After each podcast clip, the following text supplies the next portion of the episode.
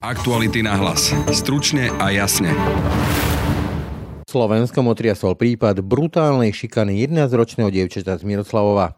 Zatiaľ, čo sa verejnosti politici rozhorčujú, odborníci pripomínajú, že tento prípad nie je žiadnym ojedinelým excesom, ale iba povestnou špičkou ľadovca vysvetľuje šéfka organizácie Slniečko Mariana Kováčová. Ja si myslím, že sa to deje bežnejšie, ale že je to skryté a súvisí to vlastne s takým tým našim postojom spoločnosti, že niekedy tieto veci ako keby nechceme vidieť. O čom bude nová vlna Omikronu? Denisa Hopková sa pýtala matematika Richarda Kolára. Ten hovorí, že pre ľudí bude Omikron vlna vyzerať celkom inak ako tie vlny predchádzajúce. Bude zatvorený náš obchod, reštaurácia, alebo týždeň nám neodvezú smeti, alebo dva týždne Všetky takéto veci môžu vypadávať, to budú ľudia pociťovať pomerne veľa. Prípad brutálne šikanovaného 11-ročného dievčaťa vyvolal nebývalú odozvu, tak v spoločnosti, ako aj v politických kruhoch. Prípadom sa už zaoberajú orgány činné v trestnom konaní a politici, no tí volajú po okamžitých aj radikálnych riešeniach. Odborníci ale hovoria, že tento prípad iba obnažil náš dlhodobý nezáujem o násilie a šikanu detí a potrebuje preto nie krvavé oči, ale naopak, vyžaduje si systémové riešenia. Agresívny mladý človek totiž nevyrastie zo dňa na deň. Agresivita v ňom zreje niekedy celé dlhé mesiace až roky. Ako to, že sme si také niečo vôbec nevšimli. A kto zlyhal? Rodina? Škola? Či celý systém ochrany detí? Čo s potenciálnymi páchateľmi a ako pomôcť obetiam. No a napokon, vyrastá nám tu generácie detí, pre ktoré sa násilie stáva novou normou? Ako zaznamenávam tie jednotlivé prípady, tak sa brutalita zvyšuje a umocňuje sa to vlastne aj tými sociálnymi médiami. V druhej časti nášho dnešného podcastu sa pozrieme na nový variant koronavírusu, tzv. Omikron. Čo nás s ním čaká a v čom je iný? Odpovie matematik z iniciatívy Veda pomáha Richard Kolár. Počúvate aktuality na hlas. Pekný deň a pokoj v duši praje. Brani Robšinský. Dobrý deň, som Peter Bardy a som šéf-redaktor spravodajského webu Aktuality.sk. Aktuality.sk robia profesionálnu žurnalistiku vo verejnom záujme a sme na to právom hrdí. Aj dnes, v čase koronavírusu, prinášame dôležité informácie a odkrývame kauzy s riešením tejto problematiky u nás. Robíme to pre vás a robíme to aj vďaka vám a vašej podpore. Ďakujeme. Slovenskom otriasol prípad 11-ročného dievčaťa z Miloslavova, ktoré bolo podrobené brutálnej šikane. Odborníci hovoria, že však takýto prípad nie je ojedinelý, dokonca aj v tomto prípade médiá už priniesli informácie, že v prípade páchateľov, potenciálnych páchateľov nešlo o ich prvý prípad. O tom, ako vlastne vyzerá situácia v šikane medzi mládežou a deťmi, to už budeme rozprávať so šéfkou neziskovej organizácie Slniečko, ktoré sa venuje týraným ženám a deťom Marianou Kováčovou. Dobrý deň. Dobrý deň. Takže pani Kováčová, je ten prípad z Miloslavova, a nebudeme hovoriť o konkrétnostiach, pre vás šokom, alebo je to len eh, takou povestnou špičkou ľadovca a to, čo je pod hladinou, nevidíme, ale vás to neprekvapuje, že takéto veci sa dejú? Mňa veľmi neprekvapuje, že tieto veci sa dejú. Ťažko je vypovedať, či je to špička ľadovca, lebo mohlo by to byť dosť nejednoznačné, čo pod tým eh, myslíme, ale čísla ohľadom násilia bohužiaľ hovoria, že ide o naozaj vážny problém. Napríklad vo výskume ohľadom prevalencie násilia páchaného na deťoch, ktorý bol realizovaný Inštitútom pre výskum práce a rodiny v roku 2017, tak viac ako 70% detí v tej výskumnej vzorke, ktorá prebiehala medzi 8 a 9 ročníkom, potvrdilo, že má skúsenosť s násilím. 70% to je naozaj vysoké číslo a keď som sa do toho výskumu posunula ďalej, tak až 57% detí uvádzalo v tomto výskume, že zažilo násilie zo strany spolužiakov. Takže tu je vlastne doklad toho, že to, čo vidíme, sa deje a pokiaľ k tomu nezaujmeme nejaké stanovisko a pokiaľ naozaj nespracujeme nejaké preventívne programy a všetky tieto ďalšie následné veci, aby sme eliminovali takéto správanie detí, tak sa to bude len zvyšovať. Opakujem, nebudem hovoriť o konkrétnostiach, ale predsa aby si bežný poslucháč mohol predstaviť to násilie, o ktorom hovoríte v tých prieskumoch, môže si to predstaviť len ako nejakú ojedinelú facku. Tá miera brutality a šikany vás prekvapila, alebo toto tiež je niečo, čo sa deje aj bežnejšie? Ja si myslím, že sa to deje aj bežnejšie, ale že je to skryté a súvisí to vlastne s takým tým našim postojom spoločnosti, že niekedy tieto veci ako keby nechceme vidieť. Viete, keď eh, nedávno sme spracovávali vlastne pre mesto Nitra nejaký program zameraný na elimináciu vlastne aj šikanovania u detí a teda v tejto populácii situácii a viete, keď vám riaditeľ nejakej školy povie, že šikana u nich neexistuje, tak to si myslím, že nie je úplne správny prístup. Skôr si myslím, že šikana existuje a mali by sme urobiť všetko preto, aby sme ju eliminovali. A ak my ako keby prehliadame spoločnosť alebo aj odborníci nejaké tie prvé úrovne toho, že dochádza k nevhodnému správaniu, tak ako keby posilneme tie deti v tom, že je to OK, je to v poriadku a takto sa môžem správať ako keby ďalej tam budú deti do toho tretieho ročníka základnej školy, ako keby je dôležitá prevencia. Potom už tí deti naozaj, väčšina detí zažíva nejakú formu násilia, či už v rodinách alebo v školách a tam už treba skôr také tie intervenčné programy. Je ešte taký mýtus, že keď budem hovoriť o tej mojej škole, či už som ako riaditeľ alebo ako dospelý, že takéto niečo u nás sa nevyskytuje, neexistuje, takže sa to naozaj nedieje, ale ono sa to deje a treba, ako som už predtým spomínal, treba prijať opatrenia a jednoznačne aj celoplošne implementovať preventívne programy, rozprávať sa s tými deťmi, čo je OK, čo nie je OK, aké aj následky to všetko môže mať, lebo aj ten prípad Smiloslava, ktorý spomínate, tam bola naozaj už len veľmi podľa mňa úzka hranica k tomu, aby tento prípad dopadol fatálne. Čiže, ak som to správne pochopil, častokrát e, kompetentní chcú byť za pekných e, a prehľadajú to, čo by prehľadať nemali. To znamená, že povedzme, že uškodilo by to škole pri tom, ako by naberala nových žiakov, sociálka by ste mala veľa práce a tak ďalej a tak ďalej. Presne tak, myslím si, že stále podceňujeme tému násilia vôbec na deťoch, ale teda aj medzi deťmi. Že toto je téma, ktorej by sme sa mali štrukturovať, venovať. Myslím si, že aj ministerstvo vnútra spolupráci s ministerstvom školstva, ale teda aj s ministerstvom práce, už len z toho dôvodu, že pokiaľ je niekto obeťou, tak naozaj potrebuje kvalitnú odbornú pomoc. Vyrastá nám tu generácia, pre ktorú je násilie normou, že akási rezistentnejšia k tomu, že ich niekto vyfacká, natočí to na mobil a ešte sa na tom tešia, že si to dokonca posiela na tých sociálnych sieťach? Toto vám takto neviem úplne povedať, či táto generácia nám takto vyrastá, ale deti, ja sa venujem e, tejto téme dlhodobo a vnímam, že k nám prichádzajú deti aj do tých zariadení aj s nejakou žiadosťou o pomoc príliš neskoro. Ako keby tie prvé príznaky sme si nevšímali, podceňovali sme ich, nechceli sme to možno že riešiť a tí deti často už potom nemajú veľkú šancu, ako keby tým zranenia, ktoré v tom procese šikanovania či násilia získavajú, dá sa povedať, ani sú neliečené, tak to má naozaj dlhodobé, trvalé následky.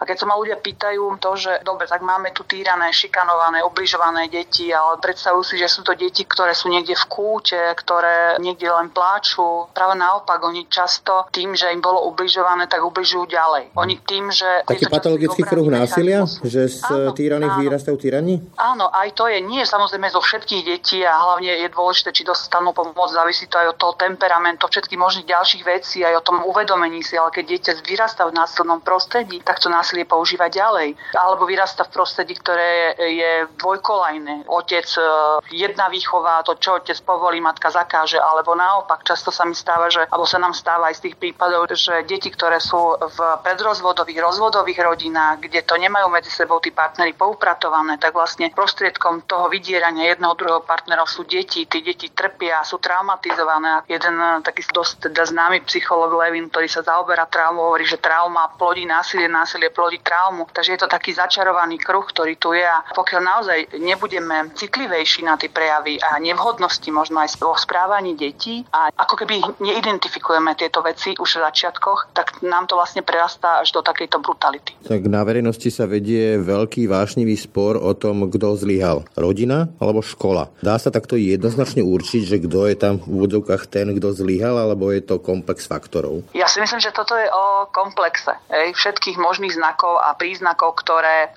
rizik, na ktoré ako keby nedbáme, nedávame na nich pozor. Samozrejme, že v prvom rade dieťa vyrasta v rodine. Ak tam prežíva často, nie často, ale prežívalo lásky plné prostredie, kde je, sa s dieťaťom komunikuje o problémoch, kde sa s dieťaťom riešia konflikty, kde to dieťa nie je týrané, kde nie je ponižované, kde je mu dostatočný priestor daný, kde sa hľadí aj na jeho záujmy, na voľný čas ako trávi, tak je nižšia pravdepodobnosť toho, že dieťa sa dostane do nejakého gangu alebo do nejakej skupiny, ktorá robí zle alebo ktorá ubližuje ďalším a ďalším. Často tí deti, ktoré vyrastajú v takomto prostredí, ktoré je pre nich neakceptujúce, tak potrebuje a hľadá si nejaké prostredie, ktoré je pre neho akceptujúce, ktoré je pre neho také, že mu povie áno, že ty si v tomto dobrý, ale je dobrý v úplne niečom, čo je protispoločenské, čo je patologické. Čiže hľadá akceptáciu, prijatie a nejaké podnety. Áno, áno, hľadá, ale keď ich nemá doma, tak hľadá ich niekde inde a práve to sú tie gangy, to sú tie detské skupiny, kde samozrejme tam takéto prijatie môže dostať, ale dostáva ho aj z toho dôvodu, že urobí niečo zlé, urobí niečo ešte horšie a často aj vlastne v tých gangoch to funguje ako v skupinách, že ten, kto tie gangy vedie alebo takéto partie, tak tiež musí dokazovať to, že si tú pozíciu ako keby zaslúži. A toto všetko je to, že niekto alebo spoločnosť musíme zastaviť, keď sa takéto niečo deje. A viem, že my v nejakej dedine alebo v meste sú nejaké gangy, tak e, je to súbeh veci, ktoré treba ako keby urobiť a pripraviť. Samozrejme, že aj preventívne. To znamená, že naozaj mať tie preventívne programy od útleho veku. My sme vytvorili prakticky jeden, ktorý chcem ponúknuť a ponúkame aj ministerstvu školstva. Je to kozmo jeho dobrodružstva, kedy sa naozaj deti učia vhodnému a nevhodnému správaniu, rozdielu vlastne medzi vhodným a nevhodným správaním, ako riešiť konflikty, ako pracovať s tým, keď mu niekto ubližuje, komu to môžem povedať, ako to identifikovať. To sú všetky veci, ktoré musíme učiť od útleho veku. A potom teda mať aj tie intervenčné programy, aby deťom bolo jasné, kde sú tie hranice. A môže to byť aj o tom, eh, keď to tak veľmi zjednoduším, že nuda, nemám čo s voľným časom a povedzme napríklad v tejto pandemickej dobe pozatvárali sa všetky tie mimoškolské aktivity, hmm. krúžky a tak ďalej a deti vlastne nemajú akoby čo robiť, keď sú vonku a môže ich to viesť alebo tendovať k takýmto čudným aktivitám. Áno, je to aj nuda. Určite toto máte veľkú pravdu, že je to aj nuda, že tí deti nemajú ako keby čo robiť, nemajú záujmy. Presne zatvorili sa školy, zatvorili sa mimoškolské zariadenia, deti sa potulujú, ale je tu aj potom samozrejme, že uvoľnení tej pandémie alebo aj rozmýšľať nad tým, že v každej tej dedine, v každom meste by malo byť nejaké voľnočasové aktivity, kde tí deti môžu tráviť voľný čas, aby to fakt nebolo len o pití, alkoholu, drogách a násilných činoch. Tak vo verejnosti sa teraz e, objavilo veľké volanie po veľmi prísnych trestoch pre páchateľov potenciálnych páchateľov. Je toto riešenie, že zavrieť a zahodiť kľúč, alebo je to veľmi zjednodušené videnie sveta? Je to veľmi zjednodušené videnie sveta, lebo si povedzme, že hovorí sa aj o znížení ako trestnoprávnej hranice detí, tak už teraz vlastne máme 14 rokov, pri sexuálnom zneužívaní je to 15 rokov a budeme to znižovať dokedy do 5 rokov dieťaťa? Moja otázka. Takže toto asi moc nepomôže. Samozrejme, že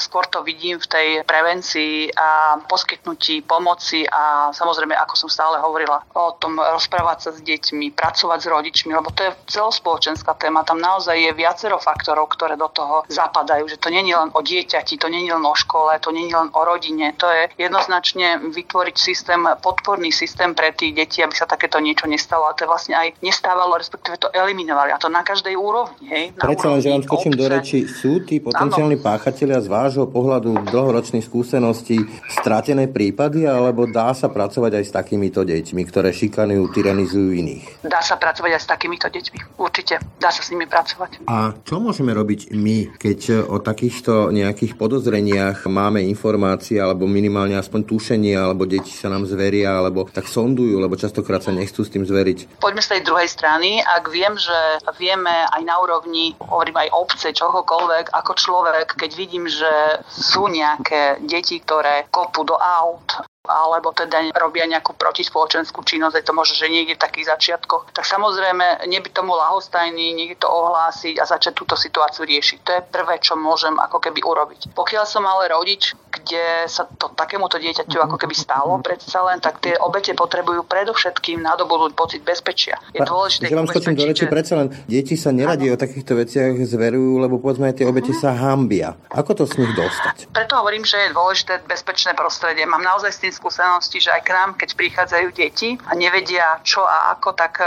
vám hneď nesadnú a nepovedia, čo sa im stalo. Je dôležité, aby bolo bezpečné prostredie, bezpečný vlastný vzťah, láskyplný vzťah. Vtedy často tí deti ako keby hovoria, niekedy keď nechcú, samozrejme, že sa boja, že ako ten rodič bude reagovať, či ho nebude obviňovať, alebo nebude, či ho nebude mať menej rád. A preto je veľmi dôležité vyhľadať pomoc odbornú. Hej? To znamená, že nejaká psychologa, psychiatra, prípadne to dieťa vie zatelefonovať na rôzne linky, ktoré nás Slovensku fungujú, aby to zo seba možno dostalo. Ale ešte raz, naozaj mám tú skúsenosť, že pokiaľ dieťa je v bezpečí, bezpečnom prostredí, kde mu tí rodičia nevyčítajú a kde ho počujú a počúvajú, čo sa stalo, tak ono časom začne hovoriť. Na tomto prípade začali, poviem to svojim slovníkom, sú to pasiť aj politici. Vy veríte, že prídu s nejakými zmysluplnými riešeniami, alebo opäť to bude len eh, väzenie sa na tých emóciách z vášho pohľadu? Eh, ja si myslím, že do tohto majú vstúpiť nie politici, ale odborníci odborníci. Jednoznačne, aby dostali ten priestor politický, ale mali by to byť odborníci, ktorí v tom robia, dlhé roky v tom robia a vedia nastavovať systémy. Ja si myslím, že aj teraz je, alebo teda budú aj nejaké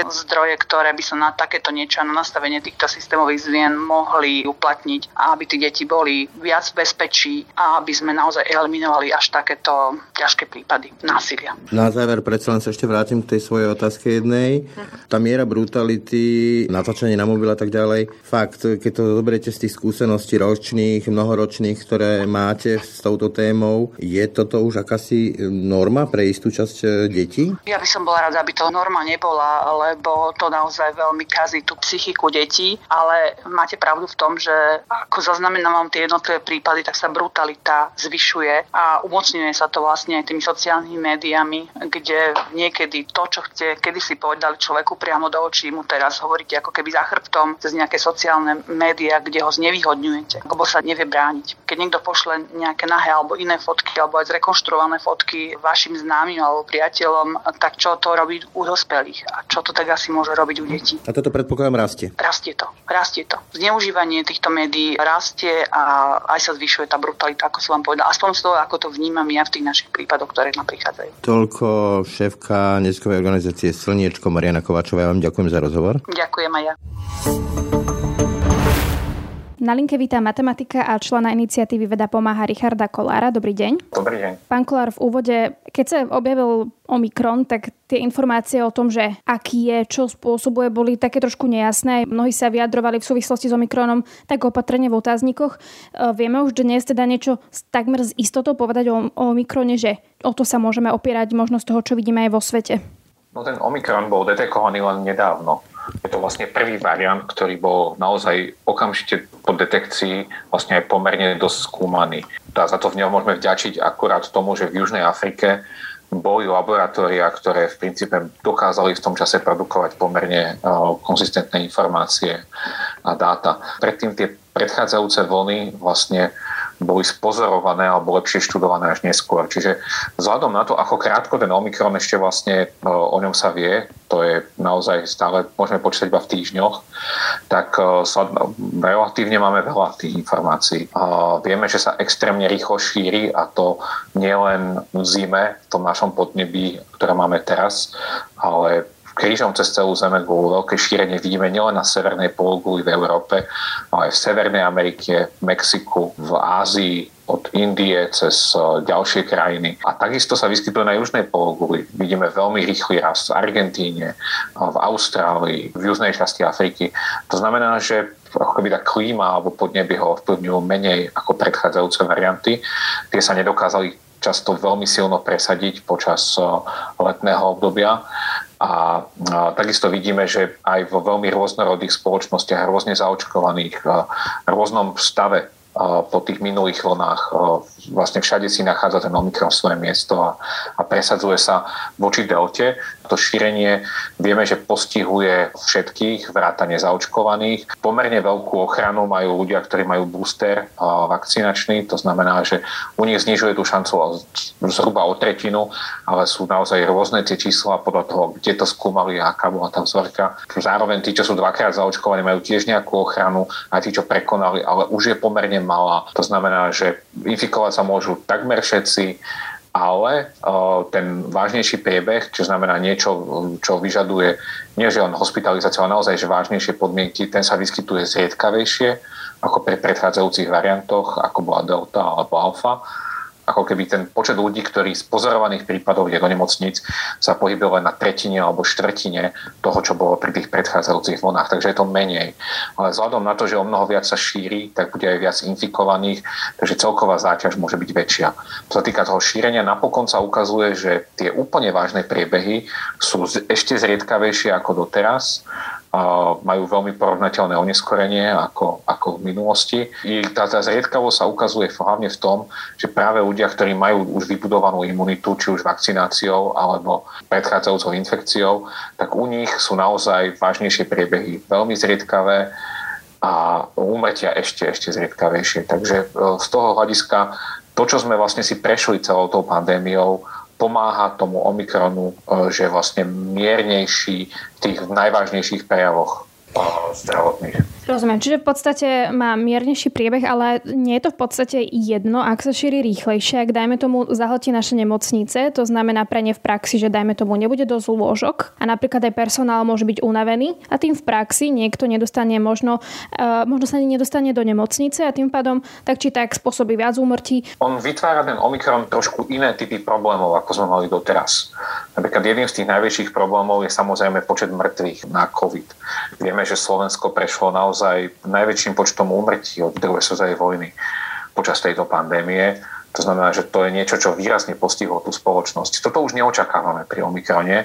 Očakávame, že počet obetí napríklad tej Omikron vlne by mal byť nižší ako počet tých, ktoré sme videli v Delta vlne kde hovoríme niečo o 5 tisícoch pozorovaných prípadov, kde sa blížime, ale tých nadmerných umrtí bolo asi viac možno 6-7 tisíc, nie, nie, niečo toho typu, takže, alebo 8 tisíc. Proste mm, ten Omikron už nebude zasahovať až v také veľkej miere, aj keď tých úmrtí stále bude zrejme dosť veľa, lebo ešte nie sme zďaleka úplne premorení, ale dokonca je možné, že to bude aj lepšie, že to môže byť ešte menej obetí, lebo zatiaľ vlastne v tej skupine neimunizovaných, tie krajiny, ktoré zasiahlo Omikron, doteraz tam ich nebolo tak veľa a zatiaľ ne, nemajú ten časový odstup. Takže je dokonca možné, že tých obetí bude ešte menej. Takže z hľadiska obetí, keby obete boli jediným problémom, tak by ten Omikron nebol aj napriek vysokej, eh, vysokej rýchlosti rastu takým vážnym problémom. Čo sa týka záťaže zdravotníckého systému, tak tá záťaž je trošku iná. Vlastne my sme videli rozdiel medzi alfou a deltou. Už, už vlastne to už máme za sebou. Videli sme, že v alfe bol problém veľký počet eh, hospitalizácií práve s covidom, kde my sme mali vypnutú do veľkej miery tú bielu medicínu, takže aj tak vlastne tá, tá záťaž sa prejavila hlavne na tých covidových lôžkach. Už v delte to bolo trochu iné, lebo už nebola úplne vypnutá tá biela medicína, nemali sme také prísne opatrenia, to znamená, že ešte stále sa vyskytovali také tie normálne veci. Tie, snažilo sa zdravotníctvo ešte dohnať tú stratu, ktorá vznikla v alfe a väčším počtom elektívnych operácií a podobne. Ale to práve, že nebolo možné a to preťaženie nastalo už aj pri nižšom počte vlastne tých lôžok. Lebo ten personál vlastne musel obhospodarovať aj tú bielú medicínu. No a ten Omikron úplne mení tú situáciu, pretože už není primárnym problémom to, že má, budeme mať veľmi veľa hospitalizovaných na covidových oddeleniach. Tých bude veľa, to stále bude problém, ale ten ako keby nápor bude iba pomerne krátkodobý, aj keď bude obrovský. A ten problém, ktorý vzniká pri Omikrone, je veľké množstvo infekcií zdravotníkov, ktorí bývajú infikovaní v princípe v veľmi podobnom čase ako ten vrchol tej vlny, kde sú tých veľa pacientov. A ten výpadok nastáva nielen na covidových oddeleniach. Problémom nie je, že koľko máme na covidových oddeleniach lôžok, či je 3000 alebo 5000. Problémom bude to, že e, nebudú dostupní tí lekári pre normálne zdravotníctvo. To znamená, nebude, nebudú zubári, budú chorí, budú výpadky v, na rôznych oddeleniach nemocníc, budú výpadky v ambulantnej liečbe, proste budú výpadky krížom cez celý ten zdravotnícky systém a vzhľadom na to, že navyše ešte bude ten tlak e, z hľadiska toho covidu, lebo tých bude ešte veľa, tak vznikne nápor ako keby nárazový, ale iba z jednej strany a ten najväčší nápor zažijú príjmy nemocníc. Bude ale veľký nápor na také tie krátkodobé hospitalizácie, dvoj-trojdňové, kde bude problém vlastne, že budeme potrebovať veľmi rýchlo príjmať a veľmi rýchlo prepušťať tých pacientov. Bude problém aj s tým príjmaním kapacitmi, ale aj s tým prepušťaním. To je administratívna činnosť a tí ľudia sú ešte stále infekční, ktorí by mali byť prepustení z nemocníc. Nie je ľahké ich umiestňovať späť domov alebo do DSS alebo podobne. Takže tie problémy budú ako keby iného charakteru a tá záťaž bude v náraze v tomto, na, na vrchole tej vlny enormná ale zase tá vlna by mala byť kratšia. Uh-huh. Vy ste mali aj taký status, kde ste hovorili, že teda Omikron je nová pandémia. Vy ste vlastne aj teraz čiastočne vysvetľovali, ako to celé e, je s Omikronom, ale teda ste tam hovorili, že vyžaduje novú vakcínu, nový prístup v opatreniach a najmä teda nové nastavenie v hlave. My sme sa teraz bavili o zdravotníkoch, ale ako možno si majú predstaviť bežní ľudia, že bude pre nich vyzerať tá Omikron vlna? Čo sa zmení v ich živote, ak sa vôbec niečo zmení? Lebo či to budú znamenať, že budú možno zase doma zavretí, alebo nebudú doma, budú normálne fungovať, ale proste jednoducho sa, sa stretnú s tým, že sa budú veľmi často stretávať s pozitívnymi kolegami, s pozitívnymi prípadmi v rodine, alebo ako si to máme predstaviť? No pre jednotlivca bude tá Omikron vlna naozaj vyzerať inak. V oveľa menšej miere bude reštriktívne opatrenia alebo tú bezpečnosť zabezpečovať štát. To znamená, že obmedzenia budú o mnoho miernejšie, to vidíme cez celý svet. To je hlavne kvôli tomu, že vlastne tie opatrenia majú menší e, efekt brzdenia pri tej obrovskej rýchlosti, takže sa už nestávajú efektívnymi. To znamená, že bude menej opatrení, menej veci bude zavretých, ale menej veci bude zavretých tým, tým, e, tými nariadeniami. Ale časom príde do stavu, že niektoré veci sa budú oveľa viac zatvárať prirodzene kvôli tomu, že ľudia budú infikovaní. To znamená, že rôzne veci môžu vypadnúť iba krátkodobo na pár dní.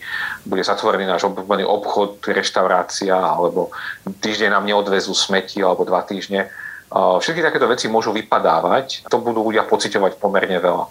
Už to vidíme teraz, nehrajú sa zápasy NHL, nehrajú sa zápasy Premier League, vidíme, že zrušili majstrovstva sveta v hokeji, majú u nás začať majstrovstva robiť v hádzanej, uvidíme, koľko zápasov vôbec odohrajú, uvidíme, či sa budú vôbec konať olympijské hry.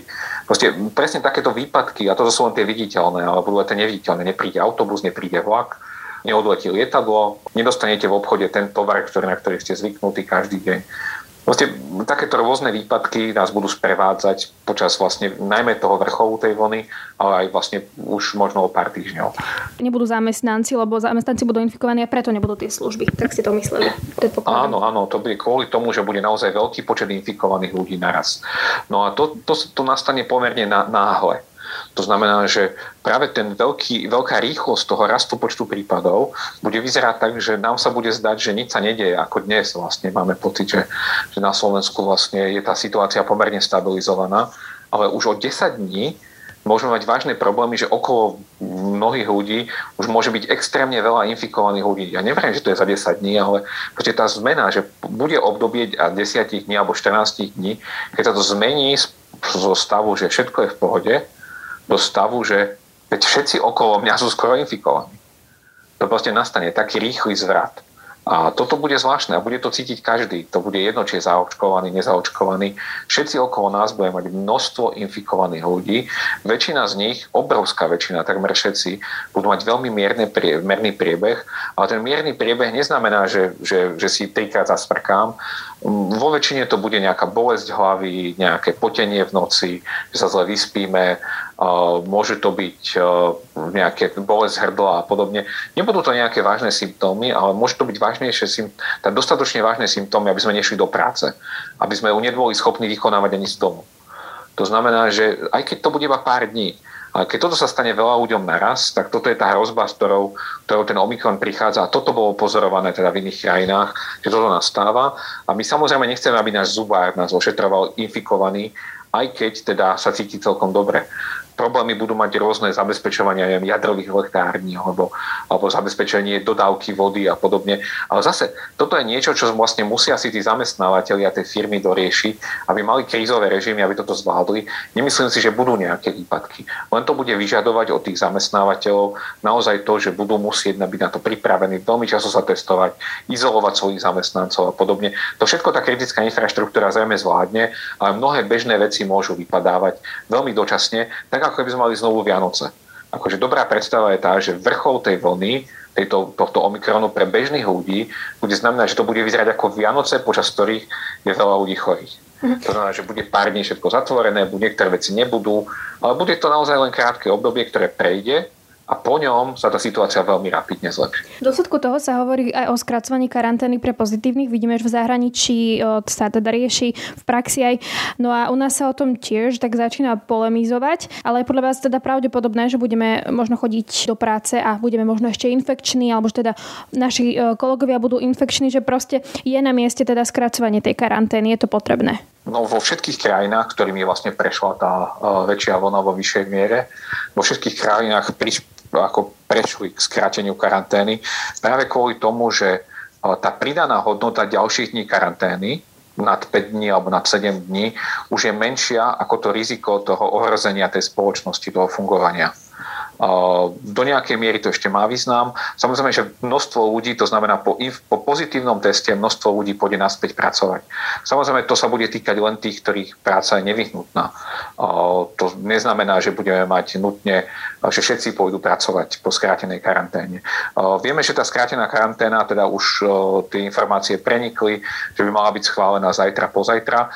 Ona nebude aplikovaná okamžite, lebo ona nie je vedecky správne odôvodnená. Vedecky odôvodnená je tá 10-dňová karanténa s výstupným negatívnym testom. Tá poskytuje to bezpečie, že to šírenie nie je navyše ale určite aj Slovensko prejde do, časom do stavu, keď budeme musieť ju skrátiť a je, považujem za dobré, že už vlastne teraz dopredu sa na tom pracovalo, nebude to potrebné nejak narýchlo riešiť, len sa vlastne počká, kým príde k tomu bodu, keď to bude nevyhnutné.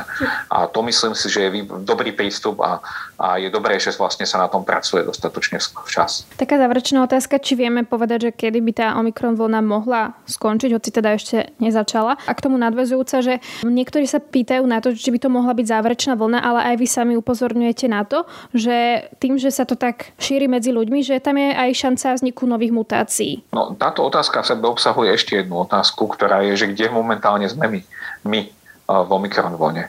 A Slovensko je momentálne znovu veľmi oneskorené za ostatnými krajinami, ale to sme videli aj v minulosti. Aj v tej delte vlne Slovensko bolo jedna z posledných krajín, ktorá vlastne na ňu naskočila aj momentálne to vyzerá tak, že zatiaľ v dátach vidíme len veľmi slabé signály nástupu Omikronu. My vieme, že musí nastupovať, lebo v okolitých krajinách už vidíme pomerne prudký rast. To sa týka Českej republiky, Rakúska, Maďarska, Polska ale všade okrem Slovenska, Ukrajiny a Ruska v Európe, teda kde vidíme ten rast, všade už je, len my ako keby ešte stále čakáme. Ale je to otázkou dní. Ja čakám už každým dňom, že vlastne uvidíme nárast v tých dátach. Zatiaľ to prejavuje najmä v tom, že vidíme viac e, infikovaných, e, zaočkovaných lebo delta nie je schopná v takej miere očkovať, ona dá infikovať zaočkovaných. Uh, vidíme, že sa to deje vo väčšej a väčšej miere každým dňom, takže to naznačuje to, že ten Omikron v princípe stúpa aj u nás. Uh, vidíme to aj v pozitivite o niektorých okresoch PCR testov. Ale zatiaľ je to veľmi ojedinelé. Predpokladáme, že ten nástup silný môže nastať behom dvoch týždňov naozaj že silný. V Českej republike, ktorá na tom veľmi podobne aj bývala na tom veľmi podobne ako my počas tej pandémie, tak už vidia pomerne veľa Omikronu, vidia aj ten rast a očakávajú, že tá už momentálne je to nielen, že nad 50%, ale už to môže byť nad 70% celej krajine a vo veľkých mestách ešte, ešte viac. Takže uh, toto, toto určite je iba otázkou dní. No a ak teda nie je nejaký zázrak na Slovensku, už sa viackrát vyzeralo, že sa dial. A pravím, tým oneskorením máme skúsenosť, boli sme už viackrát oneskorení. Znovu, znovu sme v tom istom režime. No a e, dokedy vlastne očakávať tú vlnu, tak následne príde k rastu. Ten rast bude veľmi, veľmi rýchly. Nám sa budú zdvojnásobovať tie prípady dvakrát za týždeň. To znamená, že za týždeň narasteme na štvornásobok. A keď ich môže byť na Slovensku niekoľko stoviek momentálne, tak e, o týždeň už to bude tisíc, o pár o dva týždne to už budú 10 tisíce a ďalší týždeň môže byť 100 tisíc infikovaných za jeden deň. Pozor, ale ten, tá špička bude trvať len veľmi krátko. Takže dokedy vlastne tá vlna bude trvať, ona je obmedzená tým rýchlým rastom. Taký rýchly rast sa nedá udržať dlhodobo, lebo máme len 5,5 milióna ľudí. To znamená, že ona bude vrcholiť pomerne rýchlo. V princípe nevidím priestor na jej rast poza február. To znamená, že ja som skôr presvedčený, že vrchol uvidíme niekde koncom januára, začiatkom februára. Možno teraz sa to oneskoruje, možno o pár dní, ale, ale v princípe vtedy niekedy očakávam, že budú tie najväčšie problémy a následne vzhľadom na to, ako to prebieha, že to bol ten prudký rast, tak musí prísť aj prudký pokles, lebo sa vyčerpajú tí ľudia, ktorí sa môžu infikovať. A to znamená, že uh, už marec, apríl vidím optimisticky z hľadiska Omikron No a tu bolo povedané, že samozrejme tým, že Omikron vytvára na svete zatiaľ bezprecedentnú veľkú vlnu, toľko infikovaných na svete ešte nebolo ako teraz, a hlavne krížom cez južnú a severnú polohu, tak e, vzhľadom na to je aj väčší priestor na vznik mutácií. Takže e, uvidíme, čo ten Omikron, čo toto množstvo mutácií prinesie. Dobrou správou je ale to, že s každou ďalšou vlnou je spoločnosť viac a viac imunizovaná, aj tak všeobecne, a stále bude lepšie pripravená, ako každý jednotlivec bude štatisticky pripravený lepšie na tú ďalšiu a ďalšiu vlnu. Takže v istom zmysle vlastne teraz ten Omikron je prvým krokom do, toho, do tej budúcnosti, lebo už teraz vidíme, že vlastne opatrenia sú oveľa miernejšie, ako keď nám hrozila delta vlna alebo nejaké predchádzajúce. A toto očakávam, že bude stále vlastne prechádzať. Čoraz menej budeme pocitovať v tých opatreniach tie vlny a čoraz viac sa budú prejavovať teda iba v nemocniciach. Bohužiaľ tá záťaž v nemocniciach bude veľká a ak neurobíme nejakú systematické veci v tom zdravotníctve, znamená, že zvýšiť počet toho personálu a naozaj im nejak uľaviť, tak e, tam nám hrozí, že tam budeme stále narážať, aj keď niektoré iné krajiny už budú mať ten problém vyriešený. Toľko k vývoju Omikron vlny matematik Richard Kolár. Ďakujem pekne. Ďakujem pekne za pozvanie. Aktuality na hlas. Stručne a jasne. Tak to boli dnešné aktuality na hlas. Počúvajte nás každé ráno na webe aktuality.sk lomka podcasty, ako i v ďalších podcastových aplikáciách. No a nájdete nás aj na Facebooku a Instagrame. No a pekný zvyšok dňa a pokoj v duši praje. Brani Dobšinský. Aktuality na hlas. Stručne a jasne.